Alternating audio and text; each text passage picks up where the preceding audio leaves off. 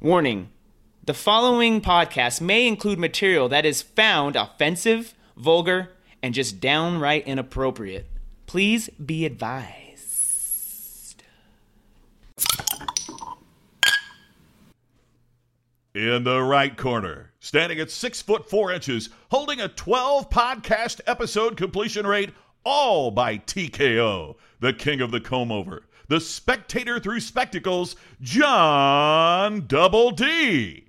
And in the left corner, standing at five foot five and a half inches, also holding a 12 podcast episode completion rate, all by submission, the carrier of curiosity, the transcendent troubadour, Josh Girth Brooks Harbison. That was Great. It was too good.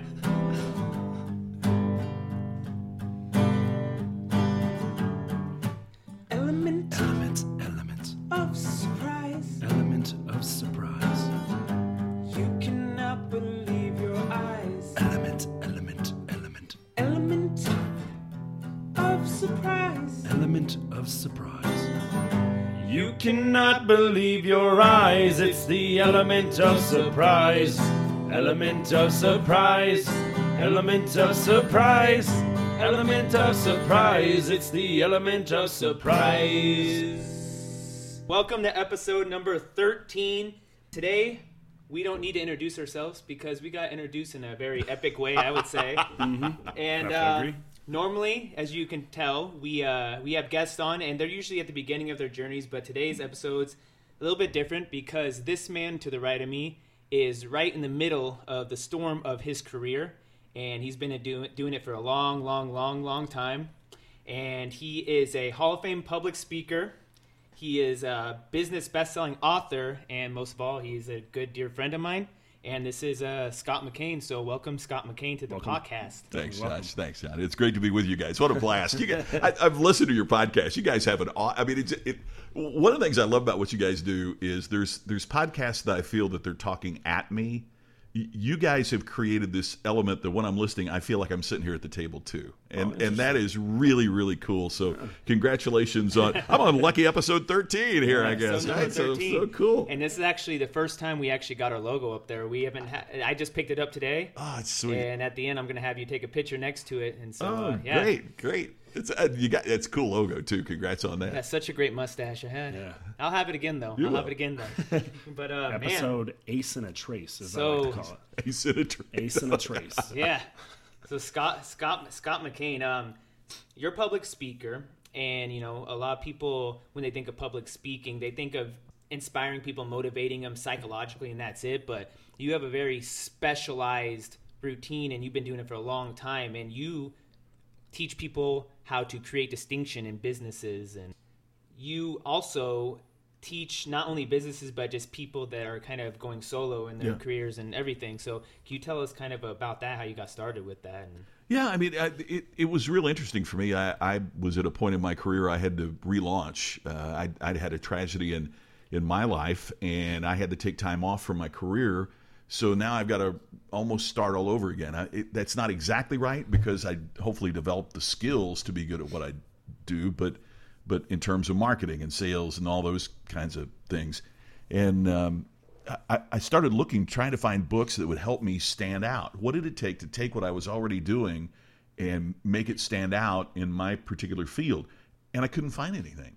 You know, I could find stuff. Oh, Differentiate or Die was a book I found. There were other things about Be Different. Mm-hmm. But I thought, you know, I, I could slap every customer in the face and I'd be really different. you know, that doesn't mean anybody would ever come back or anything. Or they, you know, hate me or beat me up or something. So, so I started researching it, and I, uh, you know, the the blinding flash, the obvious was if if I'm having so much trouble finding this, what's the chance that if you guys wanted to find it, that you could find, you know, maybe you'd want to find it too. Right. So that's how I really got started researching and studying it, and and I found that it, it's it, for most people. I say, look, it's not your fault. You were taught how to do what you do, but you weren't taught how to make what you do stand out from everyone else. Exactly. And and that's what I was trying to find. That's that's super interesting. And I actually, in your new book, uh, Iconic, Yeah. I was listening, and actually, you kind of go over that in the beginning, and you talk about kind of how you got started and whatnot. So you've been teaching people how to create distinction for so long, and in your book, Iconic, you t- you basically said that you learned through all the people after doing it for so long that people are kind of like, okay, I'm distinct. Now what? And Right. then you're like, aha, you had an aha moment. Yeah. And then you're saying, well, there's another level now, and you were the first to admit that, and you say the next level is becoming iconic. And I thought that was very, very interesting how you came to be on that. So Well, and, and that's the thing. I mean, distinctive means we stand out in our respective field, but iconic means regardless of what we do, people go, "Wow!" And and one of the examples I use in the book is there's there's a number of rap artists that we could name that the average person would have no idea who they are unless they're into hip hop or rap.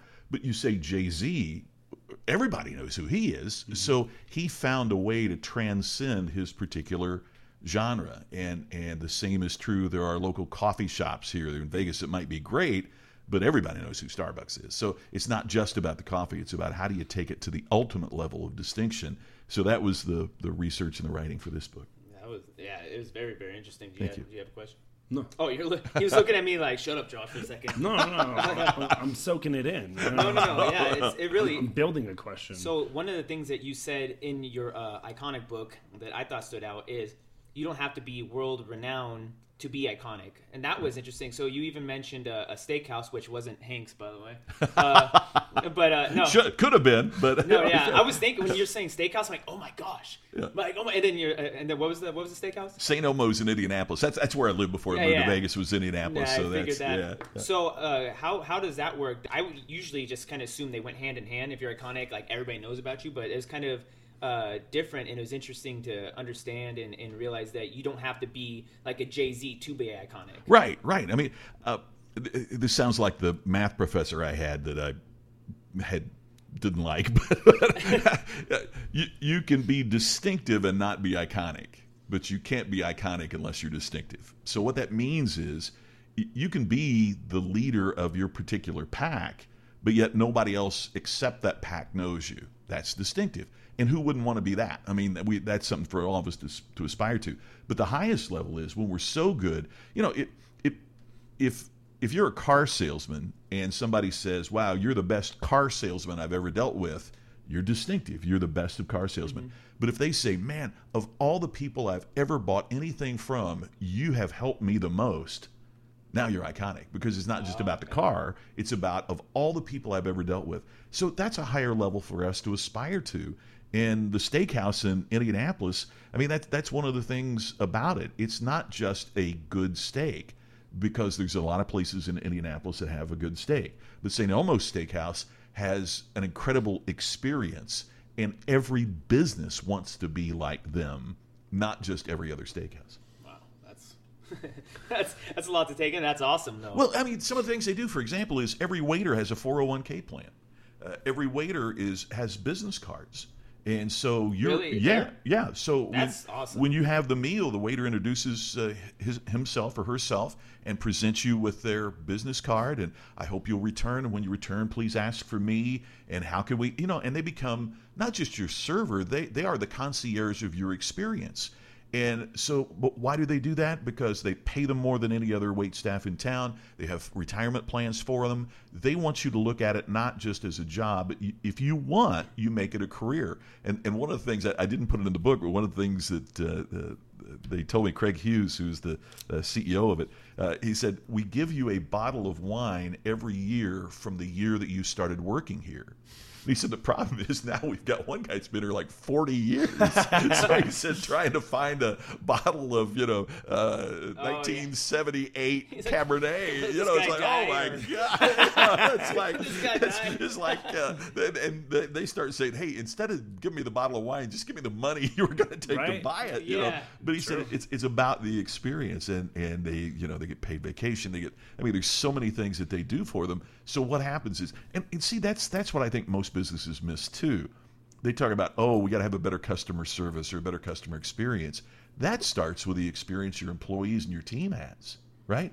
Because I, I, can tell you right now that Southwest Airlines has a better culture than American Airlines. How do I know? I haven't worked either place, but I can tell by the way their employees treat me as a customer. Sure, yeah, definitely. You're right. You can't mm-hmm. expect to berate your employees and then have them go out there and be nice to customers. Right. Right. But yet, why don't more businesses and leaders get that? It's beyond me. But hopefully that's changing. It, you know what this reminds me of? Um, John Mackey's book, um, Conscious Capitalism. I was I was I talked to you about that a while ago. Yes, you but did. everything you're saying, it, it, he spoke of that in his book, basically saying that kind of uh, one of the examples you put in your new iconic book was uh, that one place pays their cashier. Uh, was it Quick? Yeah. Yeah. Uh, QuikTrip. yeah, quick, yeah, they pay it double the amount, and that's kind of that was the philosophy of like John Mackey and Whole Foods Mm-hmm. was basically, you know, you like his uh, executives and CEOs like they get paid substantially less than other executives and Yeah. all that, and he and so they take a little bit off the high people and they really help the people on the, the, the lowest levels, you know, the the clerks and give them extra benefits and things like that, and you can really tell in the whole environment of like Whole Foods too. Everybody's happy. Yeah. People, I go there sometimes. I know it's more expensive, which it has to be because it's healthier. Mm-hmm. But I go there a lot of times because it just makes me feel good. And you could tell the whole culture there is a lot happier, a lot more selfless, and Oh, you could definitely yeah. tell. You know, you can tell they did it a certain way as well. And We it got- reminds me of that. Yeah, yeah, exactly. We got our Thanksgiving meal there. I'd never done this before. And it was just going to be my wife Tammy and me and her brother and her son. So just four of us for Thanksgiving. And, and she didn't want to, you know, she's very traditional and homey. So she didn't want to go out to a restaurant. But, you know, think of cooking by the time you buy the turkey and buy everything else and you cook it for just four people. Man, it, so Whole Foods had this deal. And it was like a hundred bucks, but it got you everything for, for a, a party of four. Oh, perfect. And, and that, it was a, that turkey's probably uh, definitely a lot healthier than other turkeys. Oh I'm yeah, sure. and it was a healthy. It was a pre-cooked turkey. So what you did is you you, you picked it up and you put it in your oven for like two hours, and it, it finished it off. So it tasted fresh, and it had uh, you know mashed potatoes and stuffing and gravy and everything. I mean, it was fat. Well, anyway, so I go to pick it up on Thanksgiving morning, thinking. Oh my God! I'm going to be in line for you know hours because we've been to another like honey baked ham, and Yeah. you stand in line forever to get it, you know the whole bit. And I get to Whole Foods over here at Town Center, and they have different tables set up and the letters of your name, Oh wow. right? And so there was L and M table or something. So I go get in that line, and there's one guy in front of me. And I go up and I said, you know, my name. And the guy, oh, say, I think I packed yours myself. And he got the cart, and I was there like 30 seconds And you, and you and, and I've got my meal. I'm like, because uh, literally, I go early in the morning thinking I'm going to be in line for you know an hour and a half or something to get this thing. And they were so nice, and I, I felt so guilty. I put it in the car, and I went back in and bought some, you know, I bought some vitamins, I bought some stuff, just because I felt if you're that nice, I got to go spend some more you money. came back. This- You came back with that guy too. You came back. I brought the turkey. I brought this nice. I offered him a job at Thanksgiving dinner, you know. So, but it, that- to your point, Josh, I think you're you're exactly right. It it is they get treated better, and so guess what happens? They treat customers better. And Absolutely, long term. Yeah, it's long term. People look for short term. They look to cut budgets. They look to cut a bunch of different things, and really, you got to look long term. You make your people happy and care about your culture within, and then they will work harder. It's kind of like when somebody does bad and you criticize them, tell bad they do. They're going to have more pressure on them. They're going to do worse, or Yeah. they're going to rebel. If you tell them instead of what they did bad, you're like, "This is what you did good. This is what you did great." It makes them want to kick more ass for you. Oh, absolutely. And I, I think a lot of leaders are cop outs because they, they want to tell you what you did wrong, but they don't want to model how it's supposed to be done right. That- that's- Does that make sense? That's so true. that- yeah. And and I think that's fortunately why things are changing. I mean, it's I, I, you read it in the book, I'm sure, Josh. It's hard for me to believe that somebody would wake up in the morning and say, you know, today I'm going to drive to work so that when I can get there, I can make unwanted passes at some of my employees, and I can treat others like crap, and and I could be a real badass that you know everybody hates. Mm-hmm. I, I can't imagine people think that when they're driving to work, but it happens. And Right. why does it happen? It happens because they've been able to get away with it. There hasn't been we we don't realize and we haven't realized that if there's something that we tolerate, then in essence we've endorsed it. Yeah.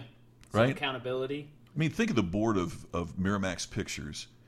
If they would have been required to say, "Oh, we endorse what Harvey Weinstein did," I was just right? I mean, talking to my mom Yeah. about this on the way. And Oh, were you? about Yeah. Gwyneth Paltrow and Brad Yeah. Pitt going over to his place saying like, "Stay away from her" and stuff. That's weird that you brought that up. It, it, it's so it's so wild. But but but what did they do? Well, they tolerated it because oh he'd had hits and he'd done well, so he might be doing these bad things. We'll tolerate that because it. Well, that's that's that's crap. I mean, if if you tolerate it, then you've endorsed it. And and some of these folks uh, it would it would change it. It changes everything when you just change those two words. If if you're willing to, you know, th- no one would stand up and say we endorse that behavior. Then why'd you tolerate it? So that's what we have to get to is is to make certain that uh, when there's that kind of behavior in the marketplace, that that they have to say, well, I got I, I endorsed it, you know, because I, because I tolerated it. Evidently, it, I reminds it. me a lot of the NFL. A lot of Yeah. times they let things go by until all all of a sudden it gets hit on a it gets put on a very blasted on a big platform and everybody's about to see it. So then they have to take action before and then you know kind of overcompensate for the lack of. Uh, attention that they put towards that, you know, whether it's you know domestic violence or whatnot, but Or whatever the Ray is, yeah. Rice scandal Yeah, that got right, put on the television. Yeah. All of a sudden, they just went out their way. They're donating. They were raising awareness. They're doing all that. But I mean, same with CTE, all that. The NFL definitely. Oh yeah, yeah, Yeah. Perfect for somebody that doesn't endorse it, but just allows it to be done until they're caught. Yeah, yeah. yeah. Once they're about to be caught, but they're so powerful, they they almost know when they're about to be caught. They're like, uh, "Sir, you're about to go. You better start Better making some down, money yeah. moves." Yeah. or or the different standards for different people. You know, oh well, we got to tolerate that because it's a quarterback or it's a big profile player. But if you're a defensive lineman no one's ever heard of, then we're gonna you know really come down on you to prove what good good people we are. Well, that's that's ridiculous, and and I think that's one of the great things that's happening now is that people, you know, particularly your generation, see through that and are willing to expose that and not be intimidated by who it is that's doing it. We're a lot more conscious than we have ever been before. Yeah. Which is uh sucks because you know the stereotype that's put on the youth a lot by a lot of uh, a lot of ignorant and naive people, which automatically say that oh they they're entitled all the time and they're a mess and they're ruining everything, but they don't realize at the same time this uh, this youth is has the capabilities of being the most conscious you know generation of all time thus far because we have the tools to do so so it just needs a little bit of directioning and it could be some great things that I talk could happen I talk about that, Josh, on stage in my speeches, and I, I tell about this buddy of mine that sent me. He sent a mail. He, he made copies of newspaper headlines, and he sent me the newspaper headlines in the mail. So I'm. it's a year, almost a year ago today, right? It's just right after Christmas uh, a, a year ago. So I open up the envelope, and I'm, I'm pulling out these headlines, and one said, "The laziest generation in American history," and the second one said, "The worst work ethic." of any generation in American history, and the third said the least respectful generation in American history. And I looked, and all three headlines were from 1969 about baby boomers after Woodstock. Is that great? Oh, so it's just repeating. Right, yeah, remind you Right. of somebody. Yeah, exactly. And so it, it really drove home to me that, you know, the same generation that got that criticism is the one that's turning around and making it. And it's Right. it's so easy to criticize people not like you. Easy, yeah, easier to criticize than to uh, try to be helpful and do something about it. And, Yeah. and yeah, look at it more optimistically. But So true.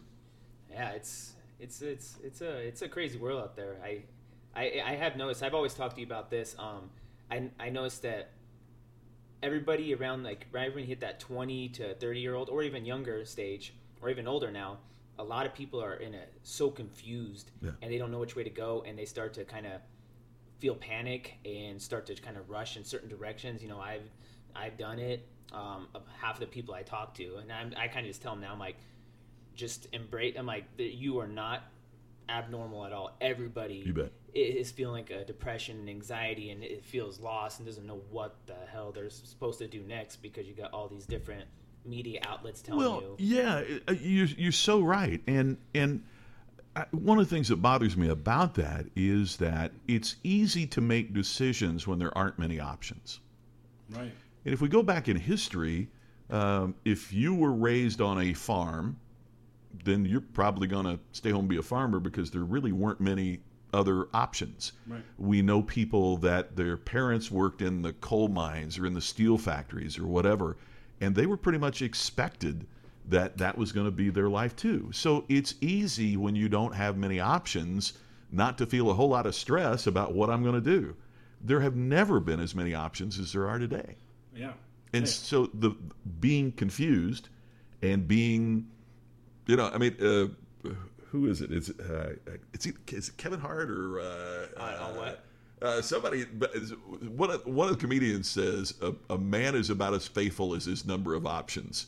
You know, if, if you're really ugly and you don't have any options, man, you are you are the most faithful husband in the world. But if you're you know, That if, is- if, yeah. if you're a movie star and all these people are throwing themselves at you, then you know being being faithful might be a little bit harder. And and while I, I don't mean to make light of infidelity, that's that's not my thing. It's it's that uh, the more options we have, the harder it is to stay the course because it's just natural. I mean, Mm-hmm. if if if you're driving somewhere and there's tons of distractions, it's hard to keep your eyes on the road.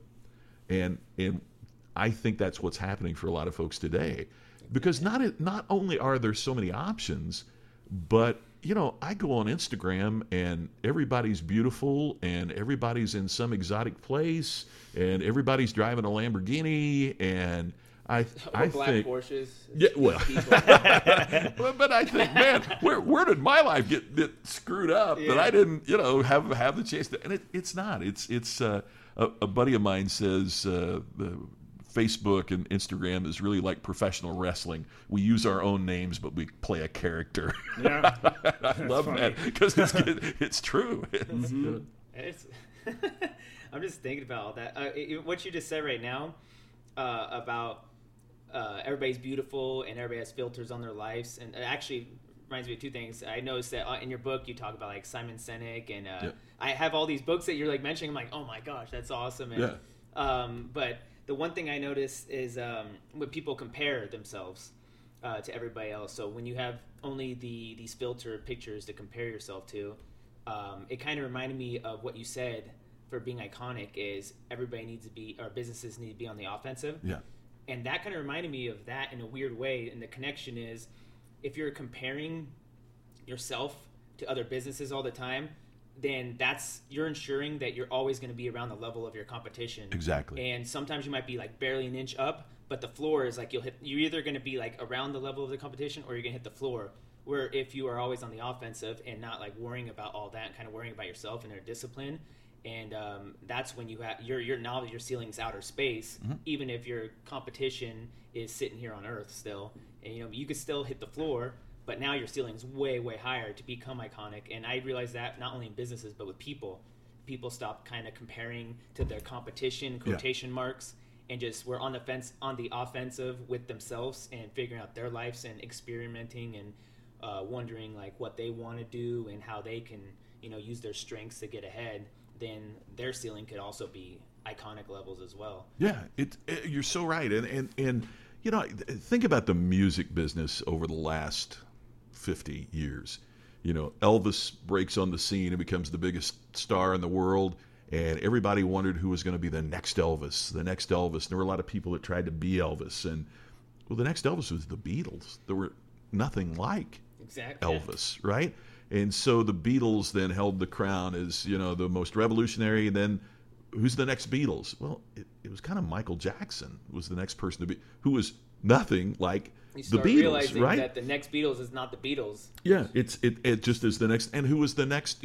Interestingly enough, in terms of, of sales, who was the next Michael Jackson? Well, it was Garth Brooks, not Girth Brooks, but oh, Garth Oh, I was Brooks. like- I was like, yeah, sorry, Brooks. sorry to drop that, but I mean, who is absolutely, obviously, nothing like Michael Jackson, and so the next is never going to be what the last one was. And so, what we have to understand is that charting our own course is the way to become more successful, not trying to duplicate what everybody else is doing.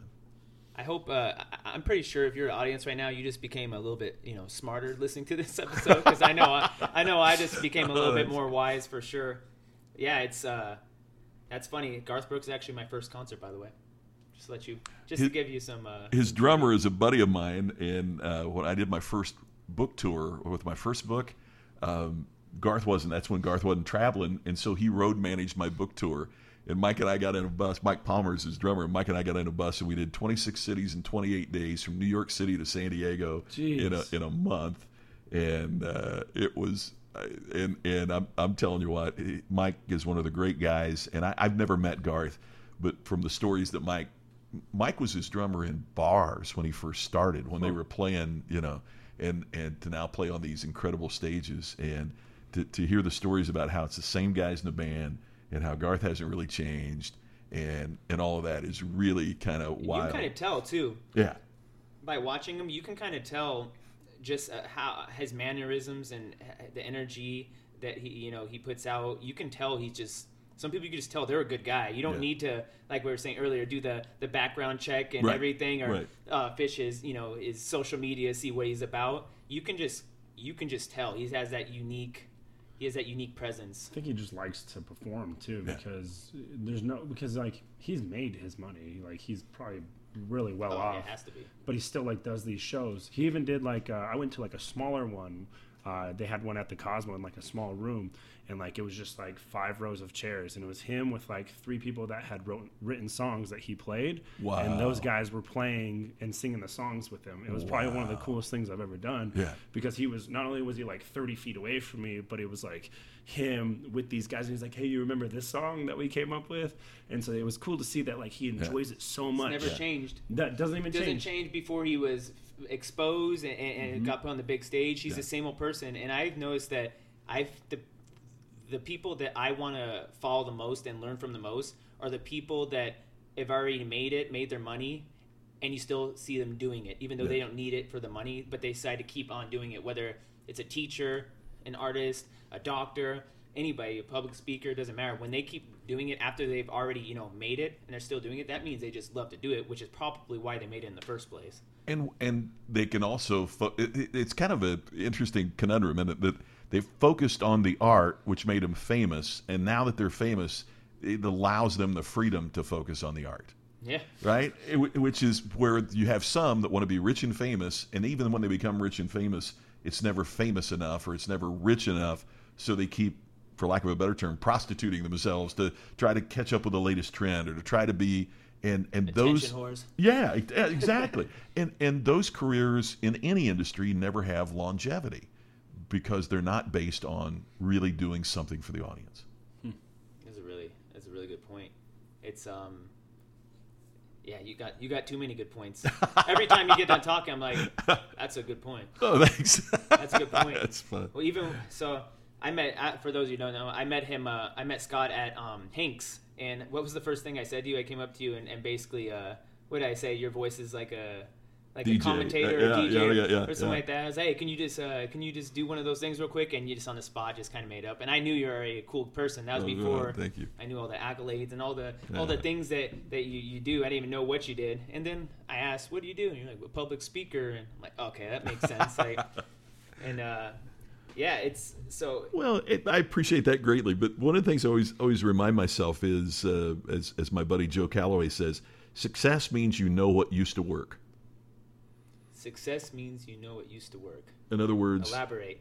in other words, it doesn't mean that you're going to continue to be successful in the future or that you're going to continue to grow in the future. You, you can't just rest on what you've done. And so I, I always remind myself of that is I've, I've been so fortunate, but uh, there's been also great pitfalls and tragedies in, you know, in every way, business and professional and financial and, and everything else. And, you know, at the end of the day, it's all about the work. And I, I have to continue to work to stay current and ahead of the game and not just go, hey, man, look what I've done. Well, what I've done means I know what used to work, but it doesn't mean I know anything about what's going to work.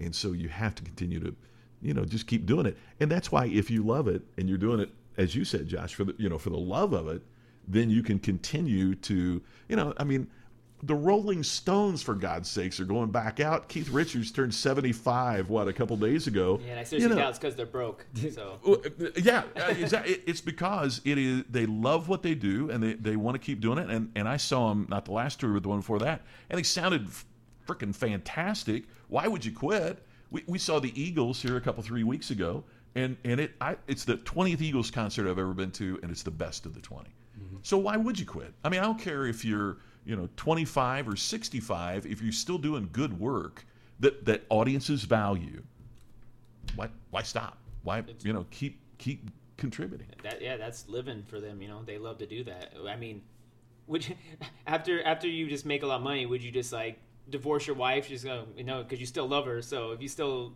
love your relationship with what you're doing for a career, why would you stop doing that as well? You know what I mean? When I was a kid, uh, I mean, like a kid, kid, fourteen. Um, You're like kid, kid, like yeah, immature, yeah, like yeah. 29. Yeah, I'm like, oh yeah, wait, no, totally. no. Uh, my my boss at the job I had when I was a teenager, uh, his best buddy in high school was a member of a singing group that wasn't famous then, and they were called the Oak Ridge Boys, who now are a country music Hall of Fame member and platinum albums and Grammy awards and you know everything else. Uh, but all the guys in the band, the youngest one is 68 and the oldest one is 77 and they'll do 150 shows this year. And it's not because they need the money. And they I was talking to one of them last night and and he was saying I'm, I'm getting kind of tired of this question about when you guys going to retire. Because he said I sing why would you want me to give that up Right, you know yeah. I mean what yeah, Yeah. uh, somebody asked Willie Nelson Willie when you going to retire and he said all I know how to do is sing and play golf why, why would you want me to give either one of those up you know that's rude. yeah That's so rude to even ask. as long as people want to hear you do it and as long as you are doing it at a level that you feel is artistic or you know and and see i think i can i think you can have artistic garbage collectors i think you can have uh, artistic car salesman I, I, whatever you do y- you can do it in a way that contributes and is artistic and and uh, as long as you're doing it and you love it and and you're making money at and people love what you do and you're contributing why why would you ever want to stop That's true. So, so, uh, what did, uh, what advice would you give to uh, us young podcast podcasters that are just starting out right now to uh, distinguish ourselves and and doing? I mean, is there any type of universal like tip or advice that you could give? Or Well, I think it's true for podcasting. It's true for professional speaking. It's true for writing books. It's it's true for anything, and and that is making great effort consistently.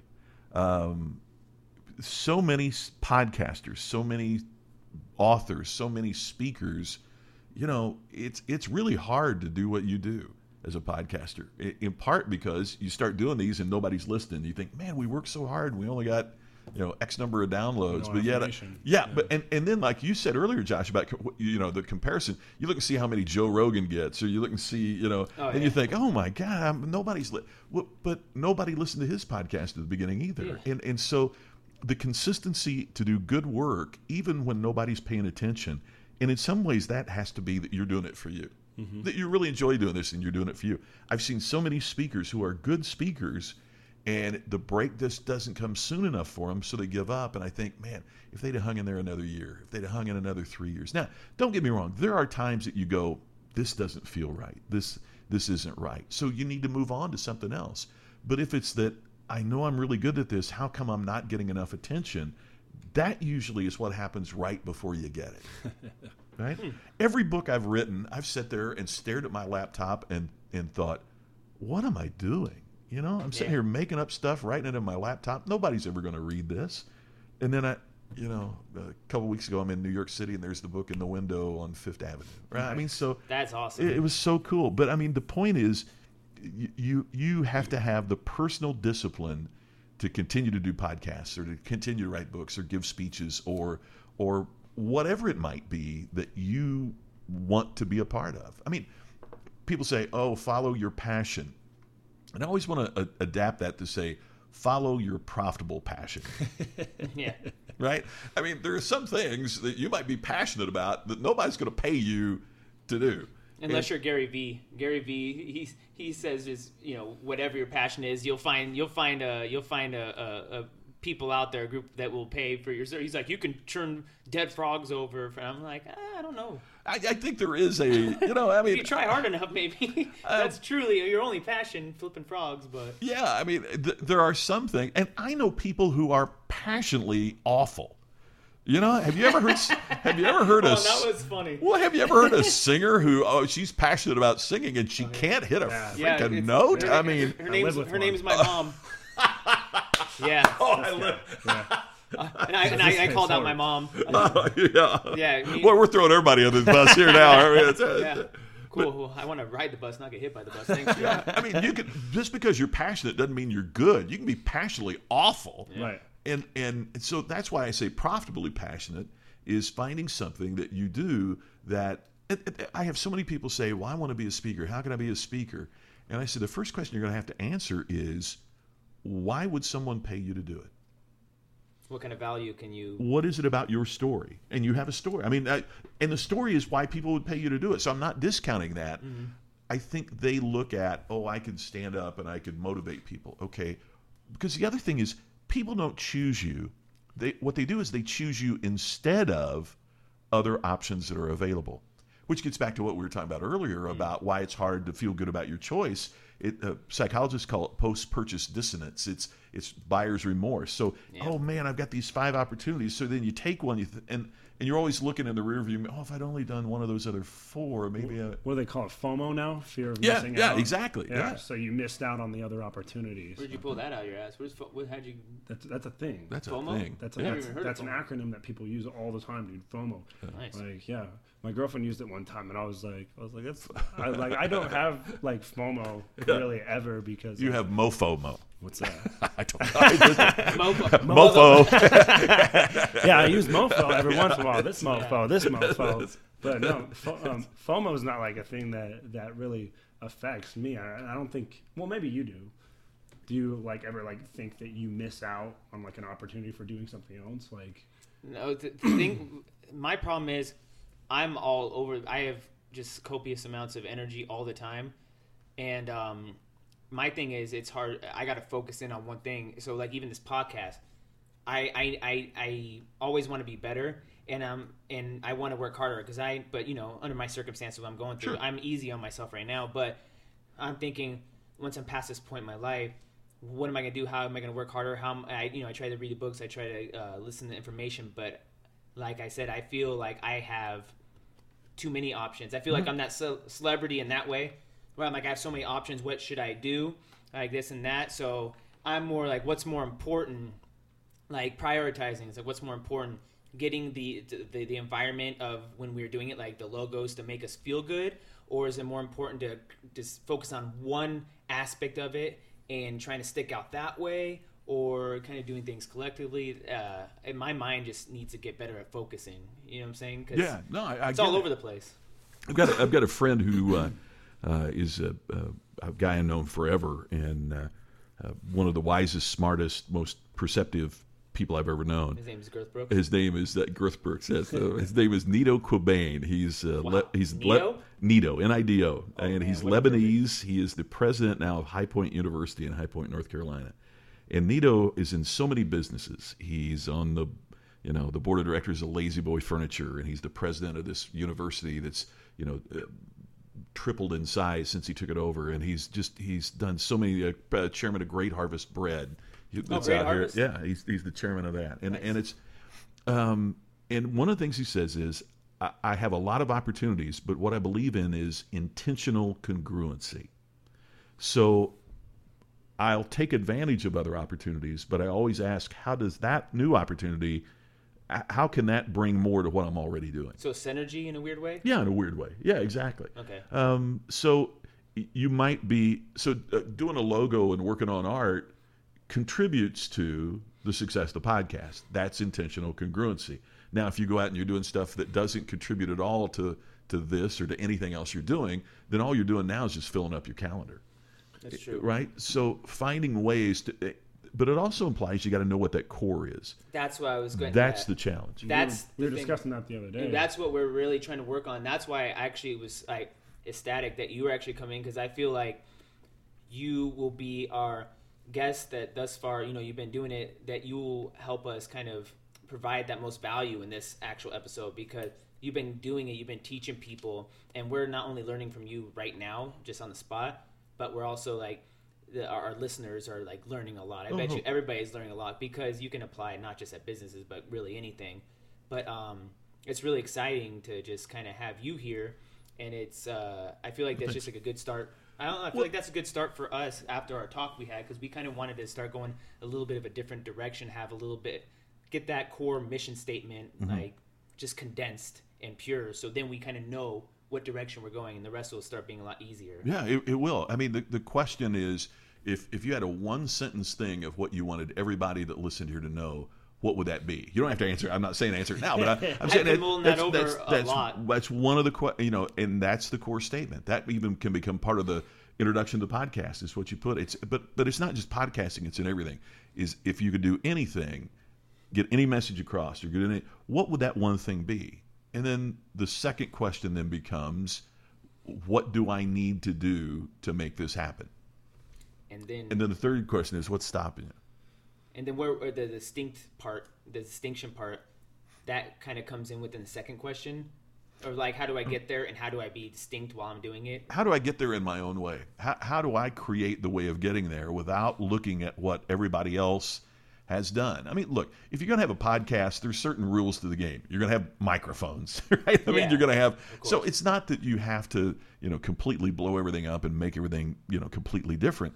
But but now, how is this message different or unique, or we deliver it in a different way than everybody else that has that particular message? That, that's what we're trying to do because we wanted to change the podcast slightly. Yeah. But we also wanted to keep what it We was. because like, our yeah. things that we our strengths are we're we're we like to think we're funny. We're we're, we're humorous, like definitely outgoing, energetic. And then you know, like musically, we could we could literally sit here all night, have some drinks, and I'll make we'll make up song after song after song after Yeah. song. So that's why we try and incorporate like the music part, like we kind of play it live, and it the catchy little catchy tune. Everybody always like says, like, "Oh, I love your like introduction song."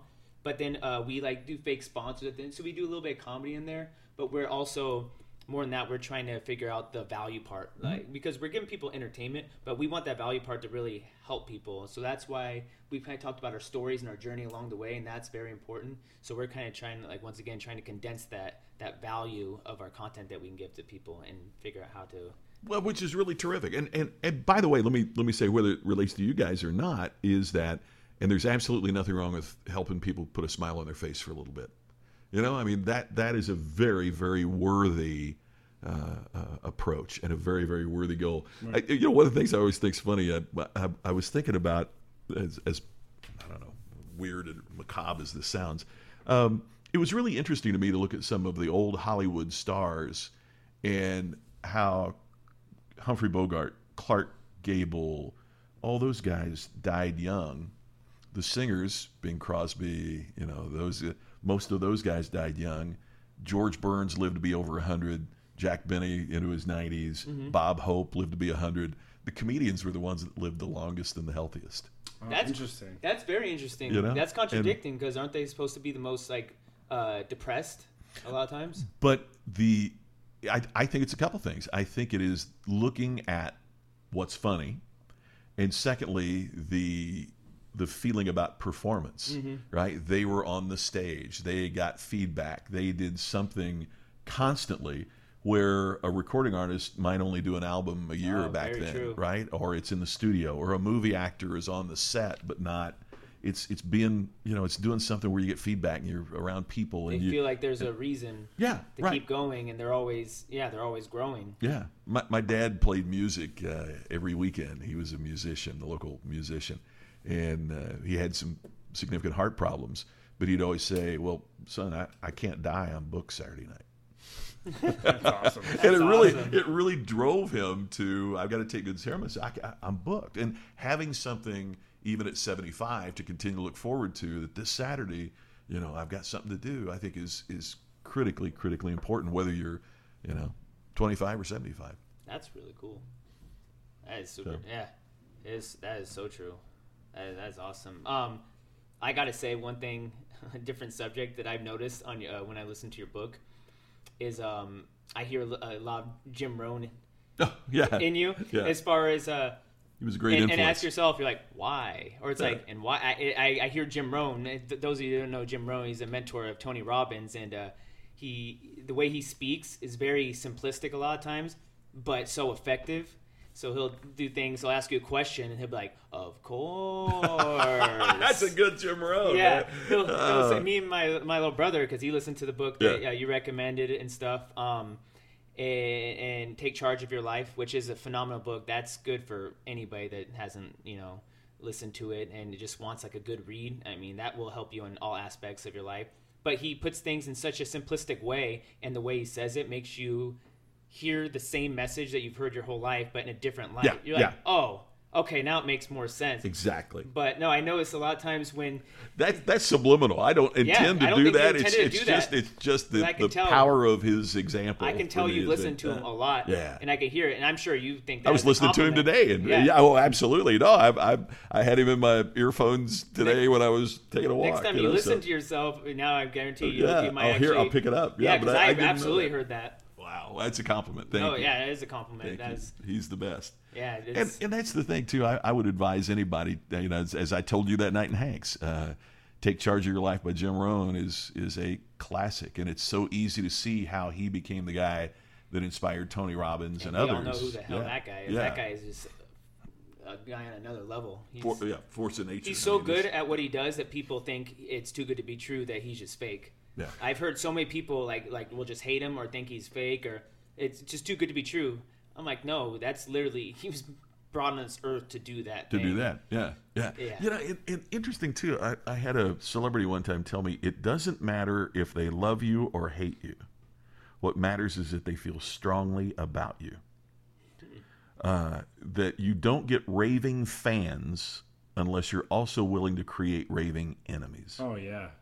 Right? Because what you do is so powerful and so out Yeah. there and so important that there are going to be people that love it. But if they love it that intensely, it means there's also going to be people that despise it. When they say that like your your haters are your biggest fans. Yeah. too, If, Yeah. like, if nobody always- hates you, you're not doing anything right. Right, exactly. Yeah, uh, and and uh, buddy Jay Baer wrote a book called "Hug Your Haters" because he said that's that's where you'll learn the essence of what the message is that's creating passion. And and it, I, I don't recall who wrote it, but but one of the, the smartest lines I ever read was the opposite of love is not hate. The opposite of love is indifference. Mm. It's the total. It's from being passionate to the total lack of passion. If someone says I hate my job, that's somebody I can help to love their job. But if somebody says I don't, I hate, I don't care. oh, They don't say I, I don't care. I don't Yeah. care about this I don't place. care anymore. Right. Yeah. Now, that's the person that you don't want working there. That's that's cool. That that is interesting. I didn't think about that. And uh, Jay Jay Baer, speaking of him, he, he just wait. He's came out a new book, Talk Trigger. Or, Yeah. Talk triggers. Uh-huh. yeah. I, I follow him too, but I'm telling you, he looks like an older version of my little brother. And he's just he's a little bit he's a weird he's a weird guy too. It's kind of fun to He's follow. unique. He's unique, man. Yeah. He'll dress up in llama suits. You don't know what the heck he's gonna do. But my little brother is a little strange too. So I'm telling you, every time he does something goofy, I send uh, the, the the picture of the video to my little brother. I'm like, man, you have a lot to look forward to. You're almost you're, you'll be there before you know it. My Yeah. brother loves it. Oh, Jay, just- yeah. Jay rocks. He, it- Jay always wears these plaid suits, and the first time you see anything with Jay, you kind of think. And, and in his new, uh, we all have our demo videos that how we promote ourselves.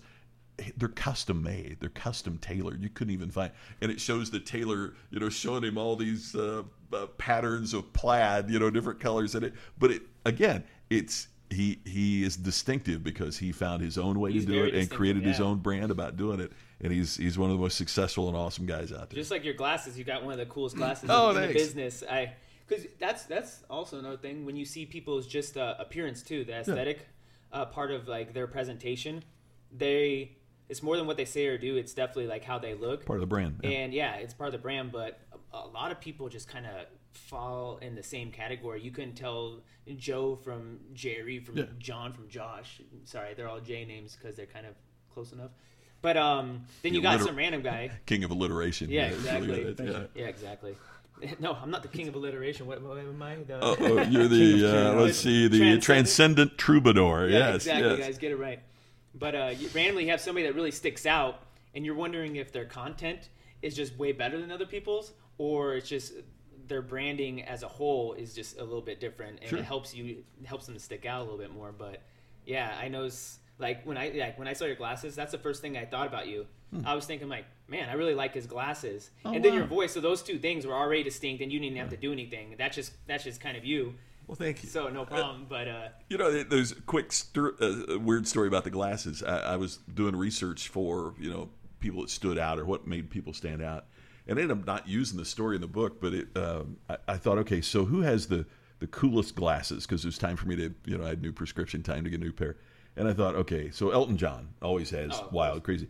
And the other one is always Oprah. You ever notice Oprah is always like having different glasses and I like didn't know. I, I, if, if you watch, it's really weird. It's like when she goes to an awards show, her glasses will match her gown, and uh, are always different. So I thought, what? so I started research. You know, where where they get their glasses, and it was the same guy. Oh. So and he's Oh, over in wow. Los Angeles. So I, I I was in Los Angeles for a speech. So I find where the guy works, and it's a small place that this immigrant guy owns from Eastern Europe. that's crazy. And I go in and I'm just trying to learn about him and he's larger than life personality and he takes this pair off a, a shelf and he puts it on my face and he says, "Those, those are yours." and I'm like, that is awesome. and I'm like, uh, "Wow, well these are really cool." But there, I mean, there's uh, talking about options. There's all these other, and I said, "Well, could I see some others?" You know, just kind of. He said, "No, He's like, that's you. no, this, I know what this, the hell I'm doing. This is you. And I went, uh, uh, well, yeah, now I'm thinking, you know, and it, it was maybe a couple hundred bucks more than LensCrafters and what I'd spent. It's a good salesman. It wasn't, you know, just- hugely. he knows what the he knows Yeah. what he's doing. Yeah. He's but, a professional on that. yeah. Yeah. but he he'll do, you know, maybe 30, uh, like Oprah will buy 25, 30 pairs a year, and Elton John will buy, you know, hundreds of pairs a year because he wears a different pair of glasses for every show, so that, you know, and it's just That'll uh, keep him in business just that right, alone. right, and and so a lot of people go there. So anyway, Yeah. Well, I, I yeah, I- a couple a couple things you know on the on the closing end of all these uh, all these subjects. Um, a couple interesting things that people didn't know about, and I didn't even know till you know we were like like researching Yeah. a little bit of things because you know interesting. So you know he found the podcast thing that was very interesting. So I'm just like, first of all, I'm like, how did you how do you find the time to do all that too? You have a place you go to, or do you do it from your home? no, I do it from home. I just like you guys. I've got my laptop and a, a mic, and I mean that that's to me that's one of the exciting things about Yeah. now is you know you can sit here and do this as we're sitting around a table here together and Drinking and wine, drinking wine, and, and having a good time, as you say, and and and who knows? I mean, they could listen to this podcast in Dubai. You know, I mean, it's Yeah, it's, it's pretty just amazing. amazing today. You don't. There's no gatekeepers. There's no. Uh, you know, I, I worked my way through college in, in radio, and you had to have you had to get through the gatekeeper to get to work for a station that Mm-hmm. people, you know. And now there's no gatekeepers. We put this out there, and if people like it, great. And if they don't, you keep putting it out until it gets better and catches on. That is, and so, and what, um, what, what's your your podcast about? Just for the like the listeners. Oh, thanks. Uh, I, I want to do something again a little distinctive. So what what I do is like a, a five to ten minute max daily podcast. So if you're driving to work and you want to just listen to something right as you're pulling into work to think about or kind of charge your batteries or or give you something to think about, that's great. I, also, though, I hear from a lot of people who you know, uh, they they're mowing the grass, so they download a, a week and they listen to one week at a time. You know, because that's uh, either way, of course, is great. But Has it's it, called has it always been like that? yeah, yeah. Since When- episode one? Yeah, because you had some questions about like the podcast that you're interested in. So Yeah, when, when when I was doing radio, you know, back then, there was a program on from a, a speaker named Earl Nightingale, and it was called Our Changing World, and it was a five minute thing that would play in morning drive, and I, you know, I, I would hear it every morning as I was going to school. And it was always just like a thought, you know, it would backed up with, you know, uh, for example, today I read that this happened and here's what I think about it. And here's, you know, and, but it, it would be, it wouldn't be, I'm telling you what to think. It was more food for thought. Isn't that interesting? What does that mean? As you're, as you're working today, think about, and so it's, it's really just something to, that, you know, obviously I express my opinions on things, but it, but it, it really is more of what do you think about this? And it's just a, a short little five to seven. that is super cool because I I don't I can't think of any podcasts that I know that really do that. You know, I mean, I'm No, not a I think- podcast connoisseur or anything. When you brought that up, I think of my drive to work every morning. There's at, at, super short. at 5:45 every morning or 40. I'm not sure. Yeah. I'm always late. But there's No, no, always, he's not. No, he's not, Yeah, guys. There's always uh, a radio station, uh, 94.1. I tune into them because at 5:45 in the morning, they always have what's trending. Yeah. And so they always go over like just what's trending on ten- t- Tinder or sorry, not Tinder, on, t- on Twitter. Oh, yeah. doesn't do that. I'm sorry. What was that again? it's always what's what's trending on Twitter. So like she'll go over like what's trending for the day, and it's some of the stuff. It's stuff that I heard about, but then i she'll like throw in some random stuff, and Sure. like, they'll talk about it. But I'm really not really listening to what they're saying. I'm just seeing what's like trending to kind of like put my own like ideas Right. about it, and then kind of like I, I get I get into like a daze, and then by the time I get to work, I'm like, oh okay, and then I have something to discuss or talk to people Sure, about that's more sure. like common stuff. So I mean, I, I think it's more of like an intellectual thing with yours that like if I got to work, I don't think because I work construction, I don't know if everybody at my job site would be like as engaging Mm-hmm. Yeah, right. as Yeah. with, with if I'm talking about them. Maybe they would be. I don't know. Uh, that's just me. Like, Well, I mean, and, and with with mine too, it might be that um, you know a, a study came out and it had something surprising in it, but it also might be, hey, I was at this restaurant last night and the you know I, I got horrible service, and the amazing thing was while I'm still waiting on the check, which never got there forever, I posted something on Yelp, and by the time I got to the car, 300 people read it. Hmm. Which means that how you treat the people that you work with or how you treat your customers, the, the world has changed. You know, Yeah. it- It matters. everybody can hear it, right? It matters, right? And and it matters at Hanks. It- yeah. You know, I mean, people before people go to well, we- we had a conference at, at Green Valley Resort. And there were people that flew to our conference from England. There was a couple there from Australia. Well, they already knew they wanted to go to Hanks because they looked it up on, on TripAdvisor. that that's something about Hanks that's uh, very special. That it's hard for the us to see. It's the rolls. No, Yeah. The bacon rolls. That's what. It Yeah, is. it's the rolls. And the fried Oreos. Have you had the fried Oreos there? Oh my! I, what are you guys talking about? I, I don't know what you guys are Or a talking about. martini. It's like a martini. For those of you that don't know, I work at Hanks, so. But um, it's crazy because you don't realize because you're I, I'm in it. You know, what Yeah. I mean, I, I like live it. I you know I breathe it, so I'm there. So I don't realize um, how special it really is. And sometimes it takes a different perspective, or like talking to you when I, I found out what you do, and I'm like, why does he keep coming back? And then you kind of were telling me like, oh, I didn't really think of that Sure. because that's just who we are and at our culture the employees especially we run hanks we run that place Yeah. it's all the people and all the regulars that we create relationships with and it matters so much and we're i mean we're all just like best friends there and we do it a different Just. way it's a little more vulgar it's not as professional Well- like at the bar but it's well, it keeps us coming back. It, It fits, fits, yeah, right? it fits. It we we had uh, Tammy, my wife, and I hosted the uh, Christmas party for the Nevada National Speakers Association. So this is every professional speaker in the state, and most of them came to the party. And guess who served them at the party? uh, renee and barbie Yeah, yeah From I, I Hanks. just lucky guess because we yeah, well because we wanted the Hanks experience. We knew they we know them, right? I mean, it's not just oh we've been to the restaurant where they work. It's like you guys are our friends. We know you guys. Yeah. And and uh, Joe Calloway I was talking about earlier has this great line. He says, "My favorite restaurant is the one where they know my name." cheers That's what we want. We want to feel all of us, and, it, and not just at a restaurant, everywhere. We want to feel like Norm felt when he walked in the bar at Cheers. We all want that feeling that hey, We they know our name, important. and that we're important in that particular area.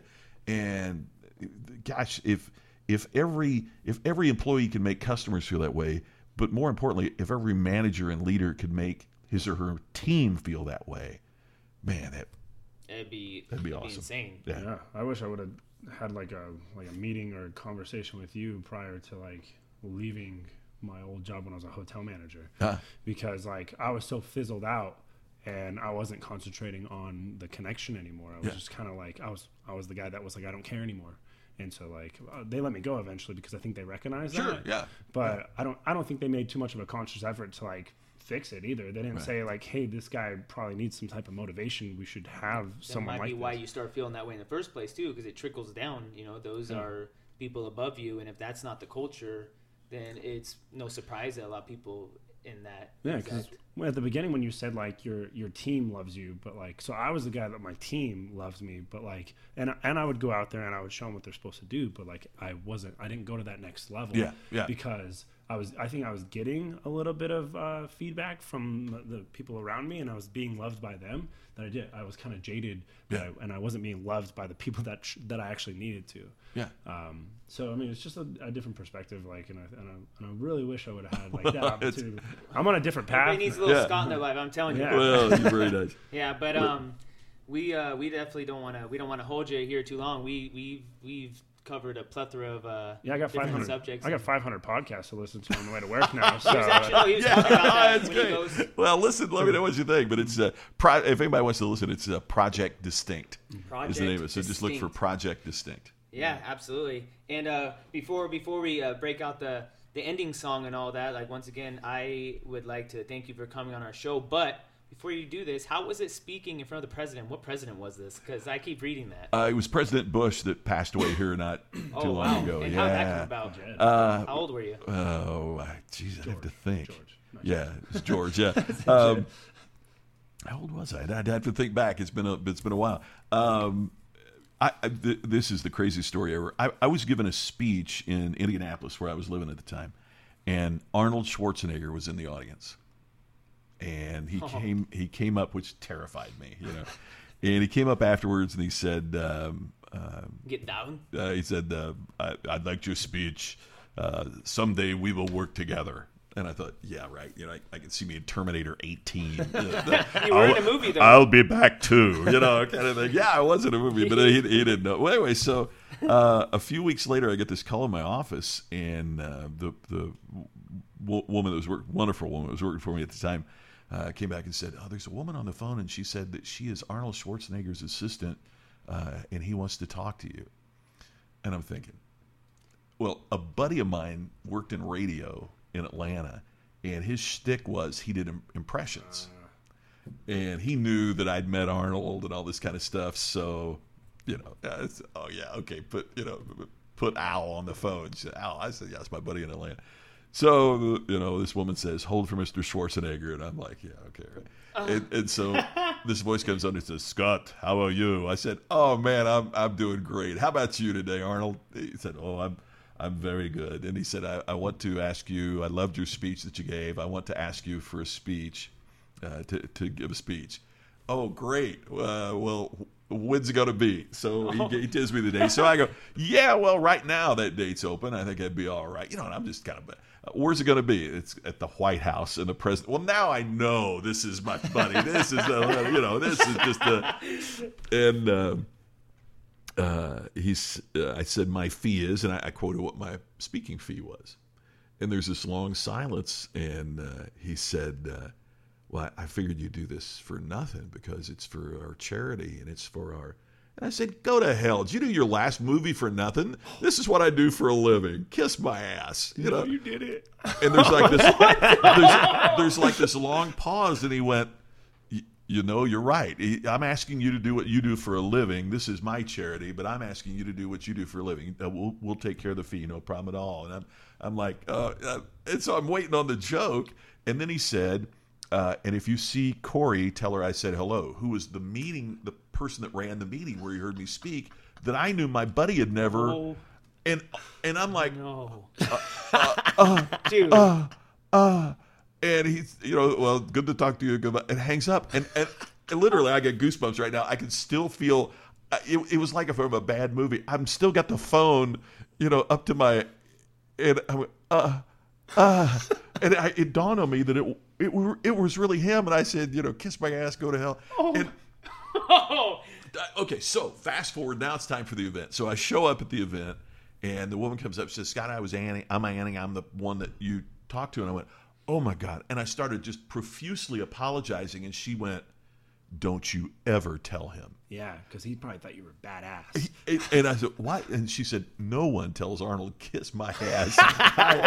Did you do your last movie for nothing?" And he, and he, she said, "He's told everybody uh, he knows that story about. Can you imagine? This guy's really good because he told." And so I, I, I, I swear, I hope he never, you know. Uh, Well, I, I, you could be, you could sleep at night comfortably. I don't think he listens to a podcast. well, well, yeah. It's the he does. Well, the funny thing too is, uh, so later, you know, years later, Tammy and I meet and get married, and uh, you know, she'd heard that story, and I think she wondered, was it ever, you know, was it embellished? Was it, okay. you know, and which a wife would. I mean, anybody would. I'm sure people are listening right now going, yeah, did he really? Well, anyway, so uh, we, uh, we were in Los Angeles and this limo pulls up and Arnold gets out of the limo.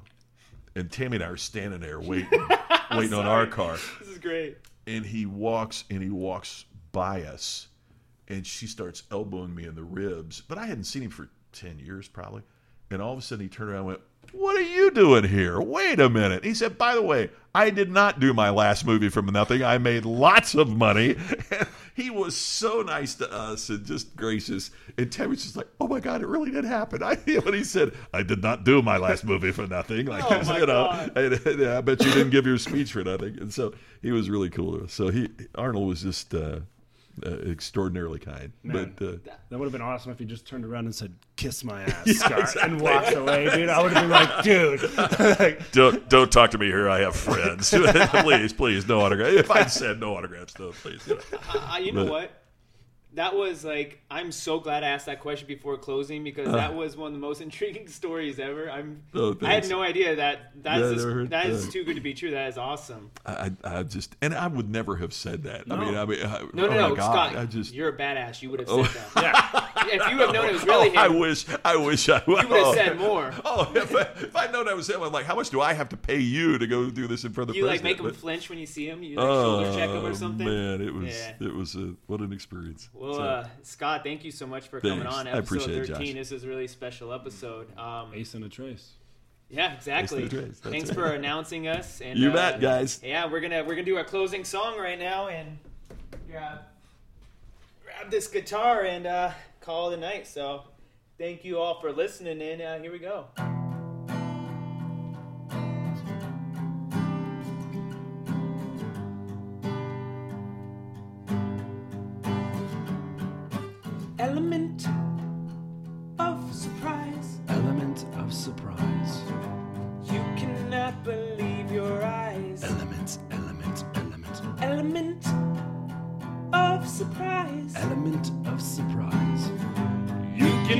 Believe your eyes. It's the element of surprise. Element of surprise. Element of surprise. Element of surprise. It's the element of surprise. Thank you, everybody. Love you all. Thank you, thank you. your audience. There you go. Yeah. Thanks, guys.